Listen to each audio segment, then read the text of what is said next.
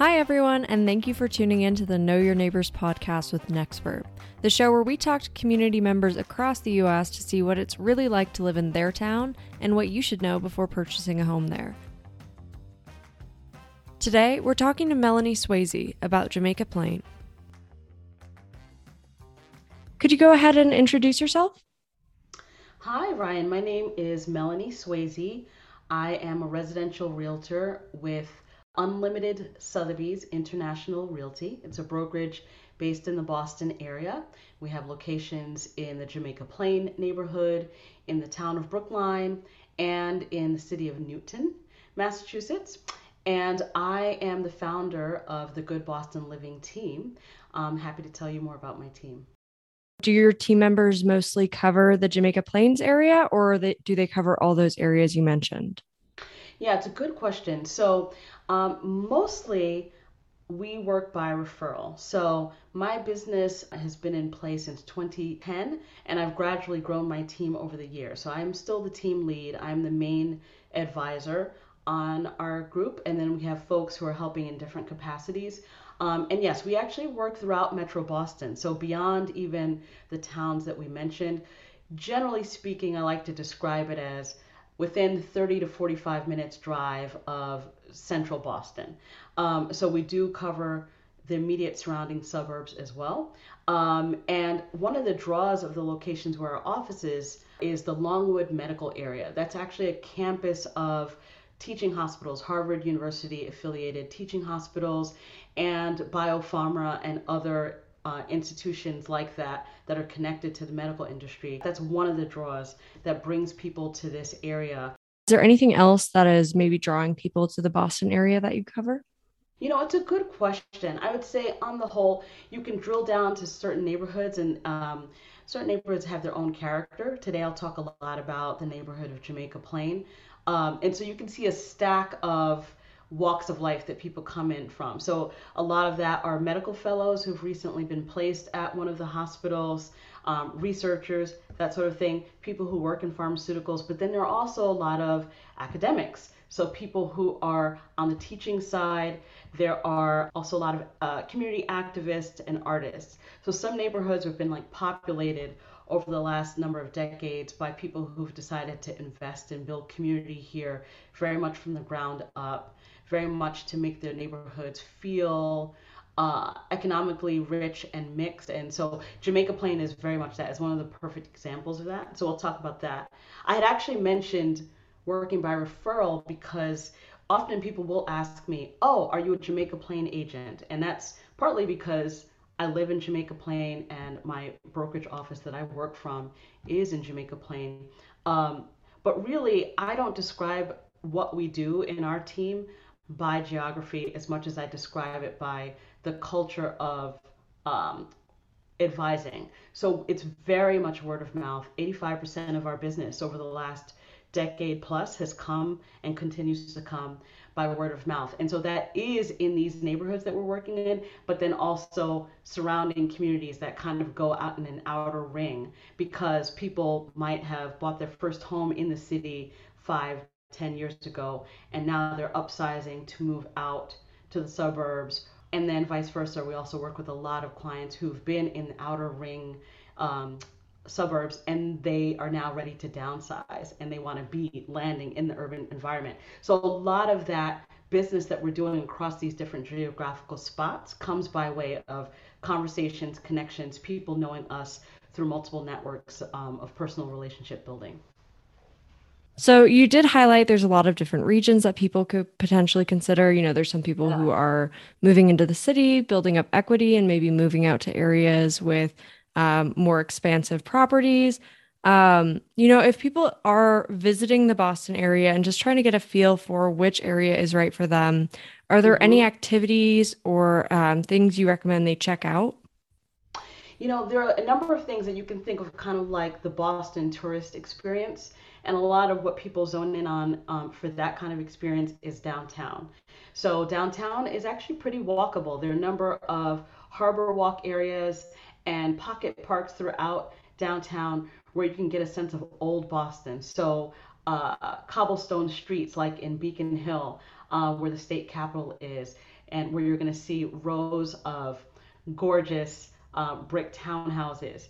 Um, same kind of thing if you go down the hill to Newbury Street, where you're going to still see that kind of architectural fabric, but there's a lot more kind of uh, dynamic um, street shopping and eating and dining, a lot of like cafe culture and high end shopping. And that all is lined by one of the waterfronts in Boston. So there's the ocean side that, and then there's also the Charles River. The Charles River runs north out of Boston up through Cambridge and further north, but there are parts of the Charles that you can interact with right in downtown Boston. So along Newbury Street, you can walk right out to the Boston waterfront, and there is a lovely esplanade, a walkway um, with where you can actually take kayaks out and be on the water. You, there's a stage there um, where there's plays and concerts throughout the summer. So there are lots of uh, areas like that where you get a feel for like downtown urban life. Another area is the Rose Kennedy Greenway. That's right uh, running along the financial district, also close to the big waterfront area of Boston.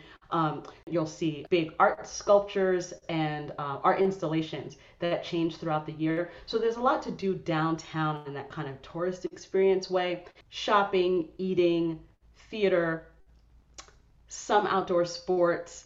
And then if you go into the neighborhoods, Boston is very much a city of neighborhoods. I tend to think of it as walkable. It's also pretty bikeable as long as you, you know, you have a kind of intrepid sense of dealing with traffic. Um, but if you're good with biking and traffic as a commuter, you would like Boston because there's lots of ways you can snake your way through the neighborhoods. And the neighborhoods have their own distinct cultures. It's almost like the neighborhoods are their own towns in some ways. Um, so there's the downtown life, and then when as you get further in, you'll learn more about the distinctive quality of tucked in areas. So I know today our focus is Jamaica Plain. How would you describe that area to someone who's maybe never heard of it? Um, Jamaica Plain is interesting to think about because it has this unusual stack of what I call all the things. Um, it has a lot of what people who tend to be in the New England area are looking for. So, for example, outdoor life and sort of small town central business district walkability cafe life. So I describe JP, as we call it casually, as an urban village. It's got different nodes to it, but it's actually not a big space. It's about um, four miles all around population of 40,000. Um, and there's a long history of people making great effort to keep the neighborhood mixed and keep business local. So you're not likely to find, aside from maybe a Dunkin' Donuts, which is a Boston based chain, you're really unlikely to find many chain businesses in Jamaica Plain, for example. They're locally owned, small shop, small town kind of feel, but right on the subway with a number of parks. You almost can't walk more than maybe six to 10 blocks without running into some kind of green space in Jamaica Plain. Another layer of why I call it having all the things is it has one of these important stacks that people want if they're in an urban area, which is how can I get to green space? And Jamaica Plain has probably a thousand acres of green space between Jamaica Pond, between the historic Forest Hills Cemetery, which is actually um, designed to be a place for contemplation. There are ponds in there. It's a gorgeous rolling hills um, sort of place. Um, there's the Arnold Arboretum, which is a curated space by Harvard University. It's basically a big horticultural lab, outdoor lab, um, with all different kinds of tree life and plant life that changes throughout the year. So there are places that you can go and um, basically commune in the outdoor world without leaving the neighborhood. Um, and so people do that every day, all day. Jamaica Pond is one of those places that when I first moved here, I felt like, wow, this is what you call a democratic use of space. You know, I studied urban planning, and you try to think about how are places constructed where anybody from any walk of life can converge with others. Jamaica Pond is one of those places. So you'll find middle aged folks taking their stroll. You'll find folks working out um, on rollerblades. You'll find people with their dogs. You'll find people with their babies. You know, it's it's really everybody and all the things. You'll find people fishing. They do catch and release fishing in the pond. You can take your um, kayak out on the pond, and that's all in a little urban neighborhood. But from sunup to sundown, and frankly beyond sundown, because Jamaica Plain folks do not like to be told to go inside. uh, so even past sundown, when you're supposed to leave the pond, you'll find people walking the pond. So it, for a lot of people, it's a daily ritual or multiple times a day ritual. It's a place of convergence. And so there are a lot of actually spots like that in the neighborhood where there are parks or cafes where people just meet up or run into each other. So it's hard, for example, for me to go grocery shopping or run any kind of errand without running into people I know. Now, part of that is I've lived in the neighborhood for 18 years. Part of that is I sell real estate, so I interact with a lot of people. I also chair the board of a really special nonprofit that's been in existence for almost 350 years. It's the oldest continuously running um, uh, manual arts school in the country, also based here in the historic section of Jamaica Plain. So, because of all those different ways, areas of life that I touch, I do know a lot of people, but it's very much a JP thing, as we call J- Jamaica Plain. It's very much a JP thing that you can't go out onto the main boulevard, Centre Street, without running into someone you know. So, you get all of this kind of small town life, but with an urban sensibility, with a lot of uh, community activism, art, outdoor life playing.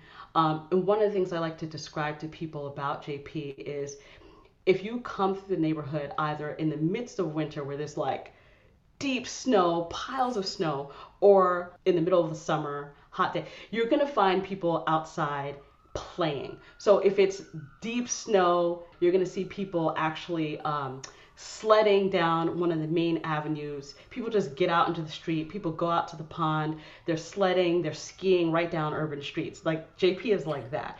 Or on Sunday afternoon, you're going to be see people out with their dogs all day in the park or riding down the street on a tandem bike. So it's a place also that I describe like where people don't grow up. You can have your very well respected professional life. You can be an academic. You can be um, the leader of a nonprofit. You can be somebody who's a, a mover and shaker politically or in the art scene or what have you, but also you're just down to earth hanging out with your friends and goofing off. I mean, JP is just like that. So there are a lot of community festivals where people get out in the street and just play. So it's it's that kind of sweet place. And so you can get that in a lot of New England. New England is very much small town kind of neighborhood nooky places, but it's nice to get that in the city. And there are other cities that you can get that too. Somerville, which is north of Boston, very much like that as well. Very funky, very cool. Um, Cambridge is also like that, but I would say with more of a transient population. But JP and other parts of Boston like that have their own special character that you know I love to promote.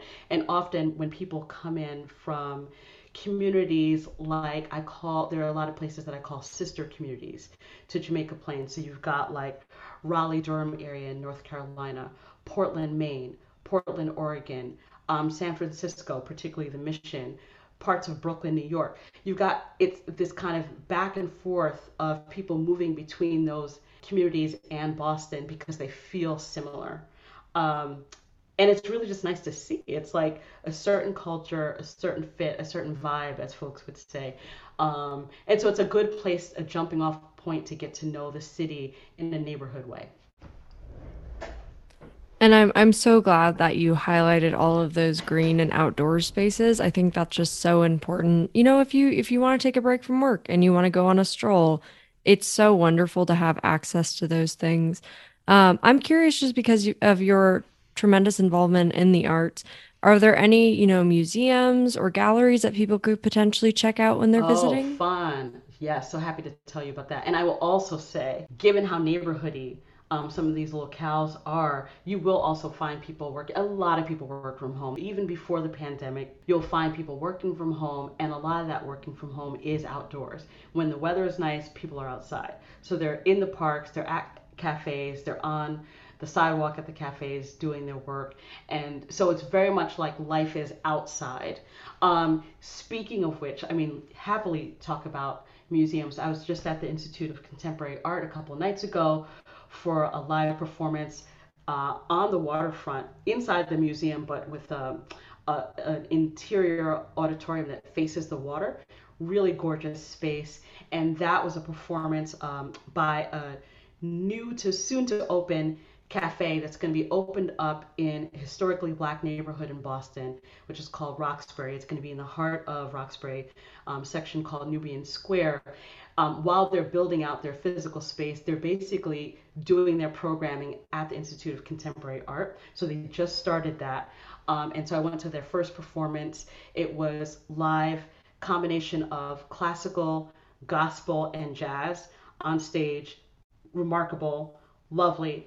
So you get downtown and you go to the farthest point along the water where there actually is a harbor walk where you can snake around the edge of the city right along the water.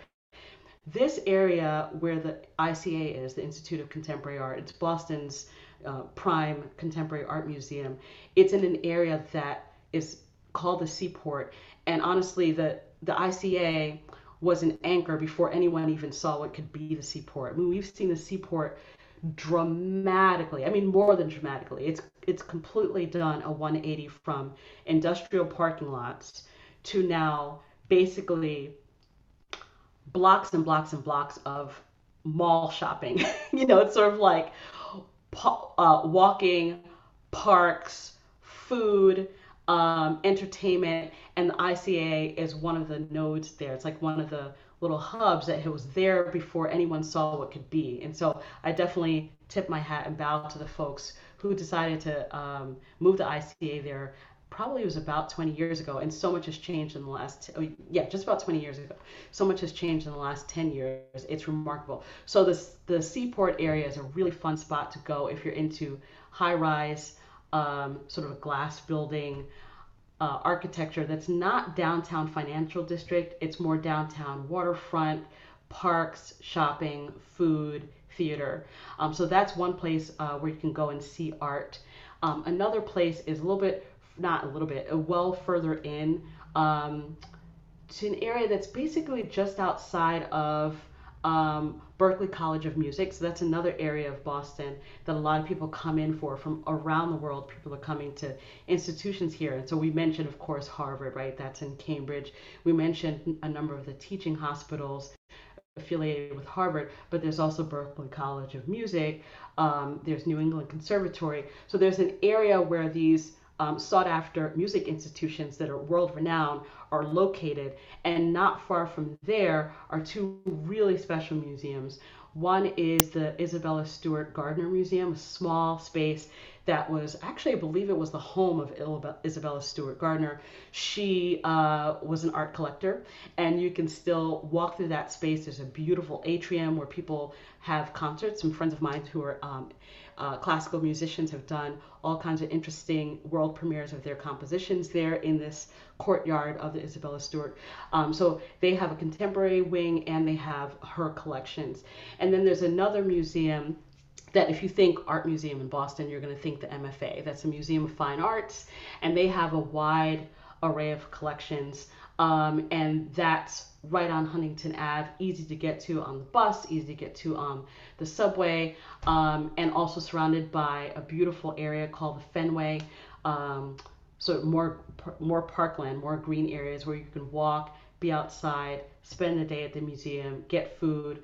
Um, and it's also, yeah, there are other, as I talk about it, there are other institutions that are studied around it. There's a museum school, which is a college just for museum arts. There's a Northeastern University. So there are a number of institutions all um, clustered around, and in the midst of them, there are art institutions too. So it's a, it's a lot to see and take in. You can do it all by foot or by bus or by subway. Thank you for highlighting that all. You definitely are a wealth of knowledge, clearly, when it comes to our activities in the area. Um, I am curious. So, you said you've been living in that area for about 18 years, right? Yeah, yeah. So, you did mention that, you know, growth of, you know, art activities and businesses kind of along the water. Are there any other major changes you've noticed in that time? It's a really good question. I mean, I think that's the most stark and dramatic change that most people probably didn't see coming. We wouldn't have envisioned that kind of evolution of the space that is the seaport area. Um, but you're seeing a continual, gradual change throughout all of Boston. I would say, fortunately or unfortunately, we have a certain kind of historic character that people think of as Boston. You're not typically going to find houses higher than four stories. So even though there's a constant convergence of people moving here, we don't have that kind of vertical density that you might think of when you think of um, a very urban city or a very urban um, locale. And so, because of that, because of zoning, basically, zoning restrictions and neighborhood pushback, where people don't want to change the character of the neighborhoods, even though they want to keep the neighborhoods affordable, there's this constant tension of how do we make things more dense so that there can be more people close in, so that there's more economy of scale, so that there's more affordability close to the train, versus having only a few things that people can build, that developers can build, and then more and more people going further out to the suburbs when they need more space because they can't afford that space close in. Have you have you noticed any changes in the amount of people moving um, during COVID? Because we have seen from our side a lot of people um, are taking you know, wanting to get out of the city and wanting to move more to those suburban areas. Um, I'm just curious how that has affected Jamaica Plain. Yeah, I mean, it's I would I would talk about it more about the greater Boston area generally rather than Jamaica Plain. Jamaica Plain is actually a small neighborhood. I like to I like to compare Jamaica Plain to other places because even though it's a small neighborhood, it almost has the kind of personality of its own town, but then you forget it's actually not a town, it's just a neighborhood in a city, and that city is part of a um, it's part of a metropolitan region. And so I would say it's easier to talk about what people have done in terms of moving related to the metropolitan region. And I would say absolutely during the height of the lockdown, we had a flight outward. We had a lot of people moving, not just to those immediate suburbs, but to other um, towns that you don't affiliate with in your mind with the Boston area. So people were moving out of state. People were moving to Providence, Rhode Island. People were moving to parts of Maine. People were moving to New Hampshire, Vermont. Um, and that's true. That's been true all over the country. Similar example is people leaving New York City and moving to the Catskills or moving to the Berkshires in Massachusetts, right? Moving out to the country. But we also saw people staying close in and just getting bigger places. It really has to do with the kind of money and therefore mobility that people have. Because that intensity that I was describing in the market here did not come from the pandemic for Boston. We've had a really, really tight housing market for over a decade. And so certain things got dialed up and intensified because of this rush to move and get more space. Um, but generally speaking, the market was already tight and has remained tight. you know, so we've seen some people say, okay, it's time to get that house out in the country. It's time to get that house out in the woods, or it's time to get that second house. Um, but at the same time, we've seen people stay close to in and just try to get a place that has one more room or one more bathroom or at least one more half bathroom because um, those are the kinds of things that people compete for in the immediate immediate urban environment. So I know that because people are working from home more and more, there's more of a focus on having that space where you can both have one or two adults working from home plus space for their kid or kids plus maybe space for an in-law to come take care of the kids or a nanny or what have you. But that all was already true in boston. So i don't know that i would say that what we're continuing to experience at this point is about the pandemic. You know i think there's a lot of settling down of people saying, yeah, I'm working from home half the week now and I'm only commuting in part of the time, but that's not as much going to determine where I decide to live. Um, I'll give an example. We um, just helped some folks put a home under contract. They're actually closing this week. They're relocating from Indiana. So very, very different, almost like a different planet compared to um, New England and compared to an urban center in New England. They're used to being in a place where you have to drive for 30 minutes to get to things. Um, and here, they're going to be work. One of them is going to be working at a university. The other one is going to be working from home. Um, and the one who's working from home said, you know, I'd like to be able to not have to get in my car and go to be able to go to a cafe or a shop, that would be really nice as long as we can afford to be close in and have that. And the other person was like, look, we're used to driving 45 minutes to commute to work, so we're willing to do that if we have to, but could we be someplace where we can take the train, the subway that is, to work, or even walk, even if it's a mile, walk to work? Um, so what we did was focus on what's as close in as they can actually afford, even though one of them works from home entirely and the person who works at a university is only on campus half the week. They still wanted to be close in you know? And so i think that there is this idea of people going out and getting more space, but there's also this idea of people staying in and being having that more centrally located life. And we're finding that across all walks of life. So whether it's people's first home, or whether they're downsizing, or whether they're slightly upsizing because now they have one more child, or they have an elder parent coming to live with them, generally speaking, people are trying to be as close in as they can afford. That said, because housing is so expensive and competitive within the you know inner areas of the uh, metropolitan area, we are seeing people go much farther out. And what I'm hearing from more and more people is, look, if I have to go 45 minutes out um, from the city, then I might as well really go out to the country. So we're seeing the extremes of some people wanting to stay as close in as they possibly can afford, and other people being like, all right, well, here's our chance. Let's really go out to the country. Let's go to Vermont. Let's go to Maine.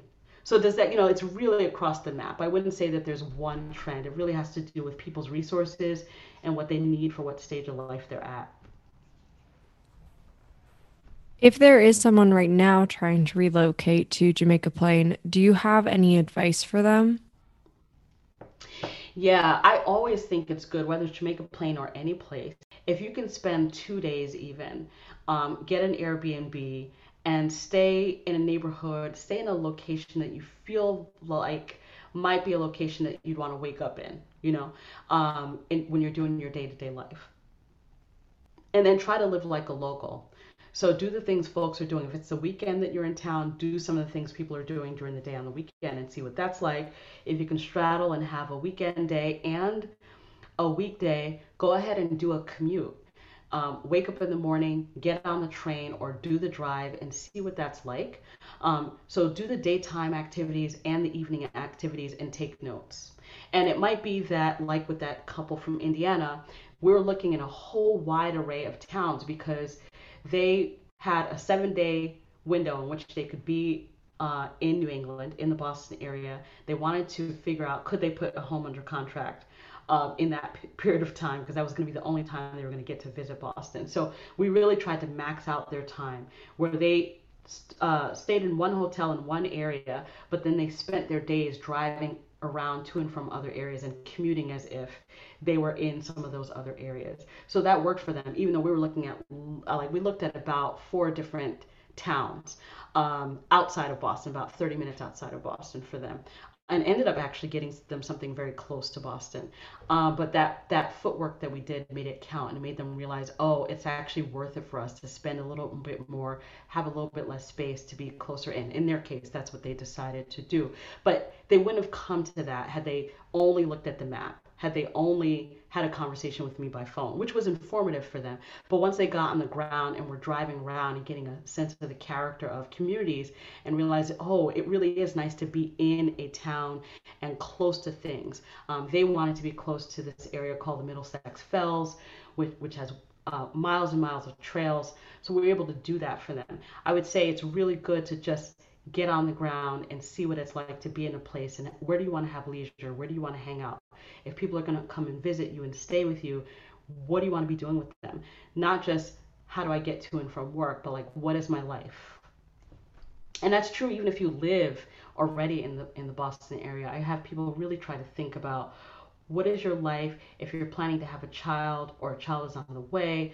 Picturing who's coming to visit you, where are they coming from, how easy is it for them to come, how easy is it for people to stay over and help with the baby. Honestly, all of that stuff matters in an urban environment. So like, are, are there nanny shares? Are there um, um, really good home run um, daycare centers or you know house home small daycare centers in the area that you're thinking about moving if not how are you going to get to and from those services how are you going to navigate rush hour traffic to do child drop off and pick up if you're also commuting for work. So we're really trying to have people get a feel of the on the ground life um, before they hone in on a on a community. Yeah, no, I, I think there's nothing that can really replace just being somewhere physically. And I'm glad that you, you know, directed them to see, you know, what's it like to commute. Um, I think that's a really actual unique way to look at it. Um, hmm so I think that's a great service that you're offering. Um, I do wonder if someone is coming, you know, for a day or two and they want to get a feel for local life. Are there any, you know, common places that people go on the weekend? Are there any, you know, like a farmer's market, anything like that? Great example, great example of farmers market. So then let's zoom back down into Jamaica Plain. Um, I like to have an initial conversation with folks and figure out what is their life, as you know, as I was just saying, and what kinds of things would they want to interact with. Um, and then we map out an actual tour for them to say, okay, start your morning around this time, go here for breakfast, you know, stop at Ula Cafe, um, stop at this other coffee shop after you've uh, walked for a while. If you're a runner, make sure you run around Jamaica Pond or run a trail through Franklin Park. Um, if you're really into the farmers market, sure, you can try the Saturday market um, near the pond at Jamaica Plain, but actually, you probably want to check out the Roslindale Farmers Market. Roslindale is a neighborhood just south of Jamaica Plain, bordering um, where the last uh, subway stop is in Jamaica Plain. Um, that's the beginning of Roslindale, and about a mile from there is uh, Roslindale Village, and that is actually Boston's largest neighborhood farmers market. There are farmers markets all over, but this one is the largest one. People come from all around to go to the Roslindale Farmers Market. There's often live music. Kids are out playing, lots of vendors, prepared food as well as produce.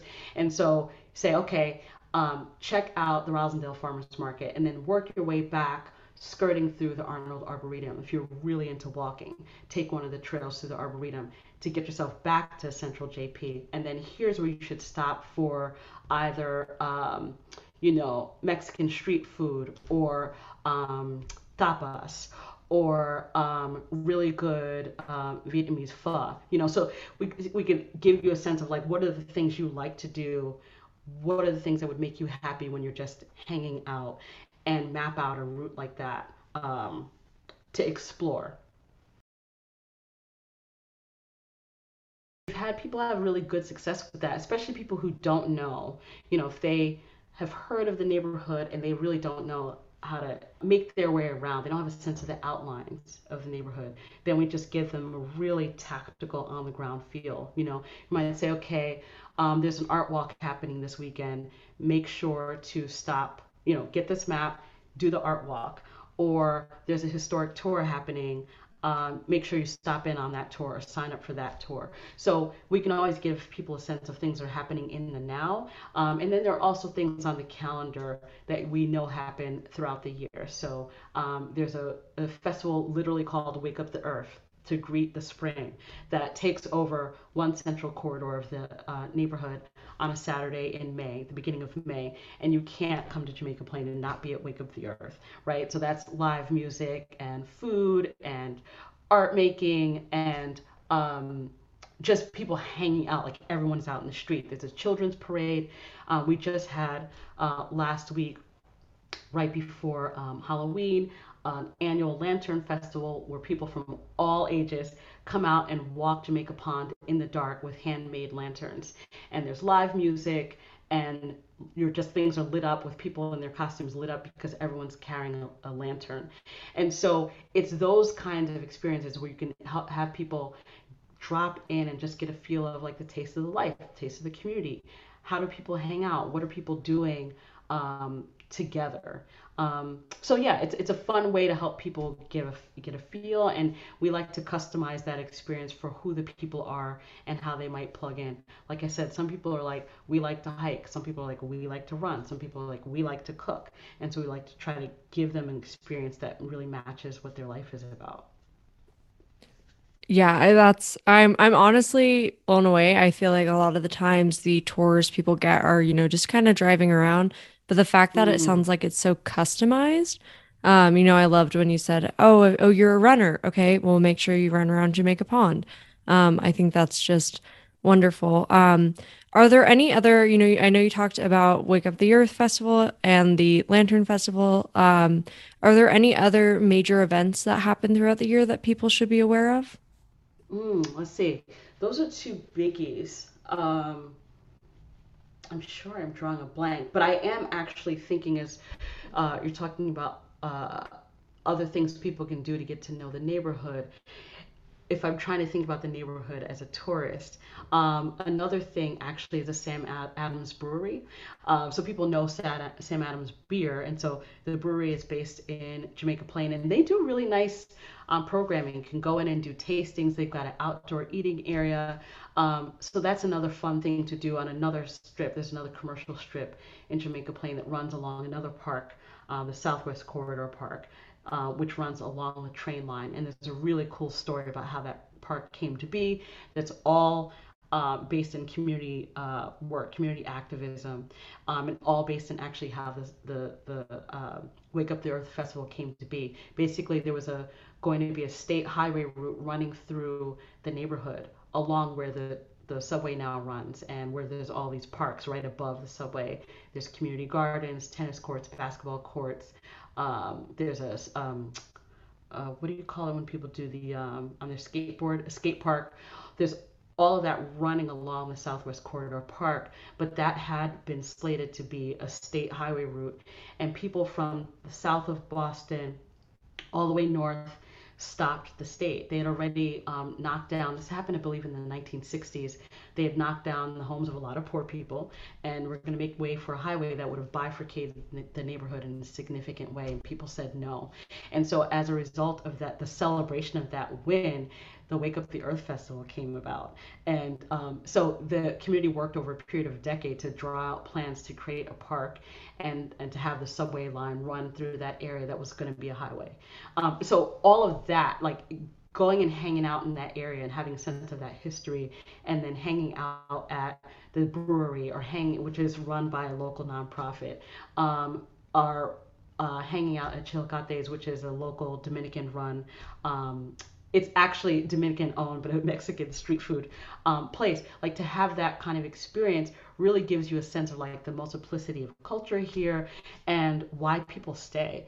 You know, I call Jamaica Plain a spot of like, um, I call it a place that has all the things and that there, it has a boomerang effect. So people might actually leave the neighborhood at some point to go do other things, let's say to have their children in school in the suburbs or what have you. But often people will boomerang right back. Once they're done with the thing that they had to leave the neighborhood for, they find a way back in. and so there's just a lot of uh, sort of ties and history and culture and um, community connections that people find um, really fulfilling and nourishing, and they're very vested in it. And so you can feel that when you're going into any of these locally run businesses. It's not just like, oh, this is cool and hip it's locally owned. There's a story. There's a connection. Um, and so it's fun to be able to give newcomers or visitors um, a real a taste of that.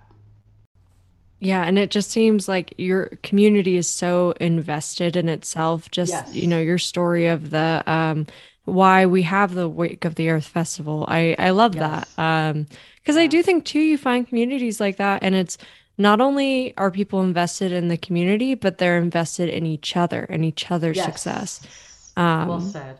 Well so that's said. really wonderful to hear.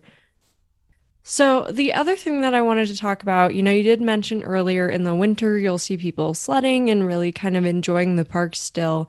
Um, could you talk a little bit more about what the weather is like in your area? To laugh.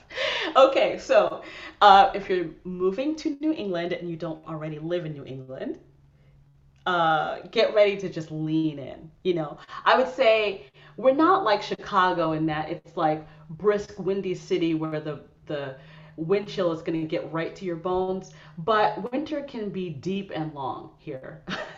so winter can sometimes feel like it starts in October, although uh, we can have snow certainly in November.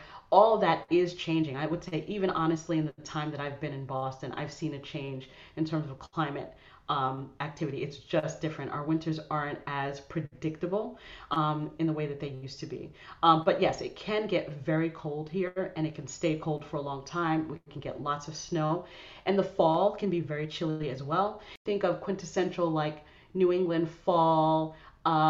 What you might see in the movies where people have multiple layers on and they've got their scarves and their mittens that's what it's like here. You dress in layers. You're ready for whatever because the weather really can change dramatically. It can start out 40 degrees in the morning and by afternoon it's 65, 70 degrees, and that's a whole different climate. so um, that was true before climate change, even. And so um, people just need to be ready for long winters. It gets dark early. I mean, at this point now, sun is the sun is going down around 5:30 uh, in probably six weeks or so, the sun will probably set as early as 4:30, um, and so even more important that people find ways to converge and hang out. Um, there was a beloved cafe that just closed here recently that people love. People would go there. This is pre-pandemic, of course. Um, go there and sit around a fire. You know. So people really find ways to hang out like that and warm up, but it is cold. And then as soon as it starts to get warm, everyone's outside, um, in the parks, on the street. So it's very much people celebrate the weather and people lean into it. Yeah, you got to make the best with what you have. And and Bostonians are really intrepid. I mean, there are people I know. I have friends who um, bike year round, no, no matter what the weather. So you'll see people biking. You'll definitely see people walking. Jamaica Plain, especially, is very much a walking neighborhood. Uh, so people often keep their cars parked and they are only driving driving if they have to. They're on foot for errands, for hanging out with friends, even for grocery shopping. People are doing things on foot, locally, around the corner, down the street, and um, you just you just layer up for it. So I would say that it doesn't get desolate in the winter, but the winter can be long. And then I, I you have done this already in so many ways. Um, mentioned, you know, how you can really experience the community. But if you're planning on moving there, are there any, you know, like new home buyers groups or anything that people can get involved in just to kind of meet new people? Oh wow, to meet new people. So those are almost two different questions to me. Um, you know, let again, let's keep zo- zoomed in on JP. Um, for meeting people, there's so many ways because there's so many organizations and activities happening. Again, intergenerational ways to plug in, whether it's uh, community activism or art making. There's lots of things to sign up for and just show up for. And also, one of the things I didn't mention is also just breweries. There are, um, besides the Sam Adams Brewery, there's another locally owned brewery right in Jamaica Plain, another distillery that's just opened up in Roslindale, another distillery that's just opened up in um, Roxbury. And so people are really curating these experiences, ways that people can just come and hang out and get into a specialization of a thing. And the local owners and the people who come there regularly get to know each other. So there's lots of ways to plug in like that. Um, there's volunteering, that's another good way to plug in. Um, they're really, really robust um, local organizations that uh, do good community work um, that have volunteers plug in in all different kinds of ways. But in terms of thinking about how do you navigate the market, that's its own thing. Navigate the market as a home buyer. Um, you can from time to time you can sign up at different uh, brokerages might offer first time homebuyers course. I know that our brokerage, Unlimited Sotheby's International Realty, has done that over the years. Um, there are also nonprofits that offer first time homebuyer courses for buyers. But to be completely sincere, learning the general, like broad nuts and bolts of how to buy a property is one thing, but really understanding strategy, understanding how that process is mapped out on a given moment, given what the market is doing at that time, and what that means for you as an individual buyer, given your needs, given the means that you have to work with, the resources you have to work with, that's cash, you know, that you have to work with, and given your ability to take risk. All of that is very of the moment. And so generally, I believe a buyer is going to get a better, more um, relevant, orientation to how to navigate the market by working with a really solid uh, real estate agent who's anchored in the market, who's doing a lot of business, who understands what's happening on the ground, both as a buyer's agent and as a seller's agent. You know, someone who's bringing properties to market and watching how they're moving, and then someone all and and and also who is working with buyers to also get properties in that market. That's how you really understand how to plug in um, in a way that's relevant to the current moment and relevant to who you are as a buyer. So when I talk with folks, we start with the very beginning. People might come to me with an idea of, um, I want a three bedroom condo, or I want a three bedroom, one and a half bathroom condo, and really want a garage. And I might know in my mind, that's bananas. You're not getting a garage. A garage is worth $250,000 in these neighborhoods. Uh, let's take that off the table, but da da da. But actually, I don't need to jump there. I can have that in my mind, but I can walk them through what do you actually need? What is the kind of cash you have to bring to the table? Do you have more cash? Do you have money from family that we can leverage? How long do you think you're going to own this house? Because if you're going to buy in a certain location, we want to think about resale. Well, if you're going to buy in any location, we want to think about resale. But if you're going to buy in a certain location where the prices have never been this high, we should think about could you recapture that?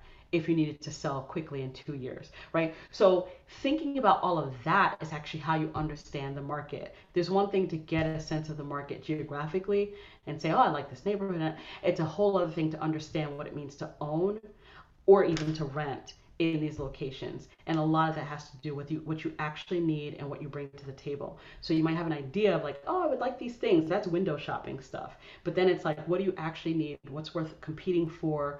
Um, how's that going to give you a return now and in the future? That's the fun stuff. And then you map all of that over the buying process for a different a certain location. So some areas it's like, well, you can expect that you're going to be able to um, buy whatever you want, no big deal. You can compete with anyone. Some, other locations might say, you know, this is a reach for you, but we might be able to get you something on this edge of the neighborhood, right? So all of that is why um, just understanding generally about the first time home buying process isn't necessarily telling you enough. You really need to understand it in the context of location and timing in, in the year for that for that market.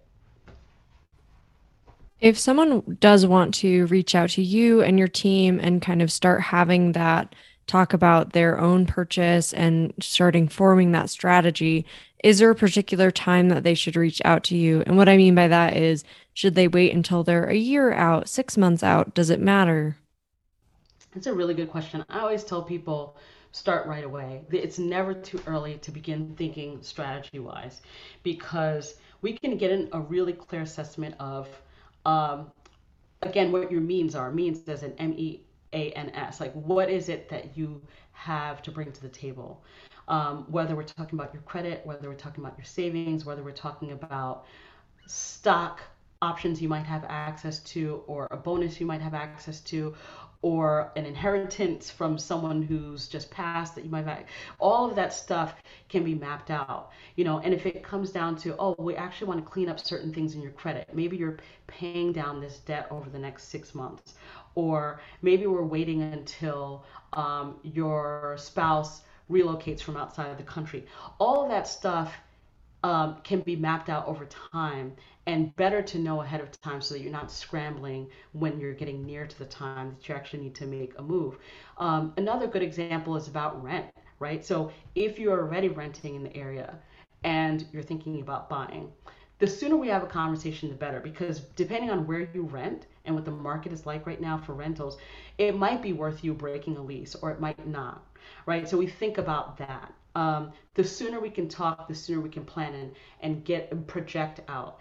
And we don't know everything. For example, we don't know what interest rates might be doing, right? But we can make certain guesses and say, hey, given your risk tolerance, let's not have you uh, trying to buy at the height of the season uh, in spring when everyone is clamoring and desperate. Maybe because you've got a flexible lease or a flexible uh, situation where you can extend your lease by another year or go month to month. We have you do that for the next year. Clean up this thing with your credit, save this, whatever, access this family gift, whatever. And then we start looking in the off season in the following year. So it's always good to think in advance and map things out again according to your priorities, your needs. The sooner we have the conversation, the sooner we can actually start thinking.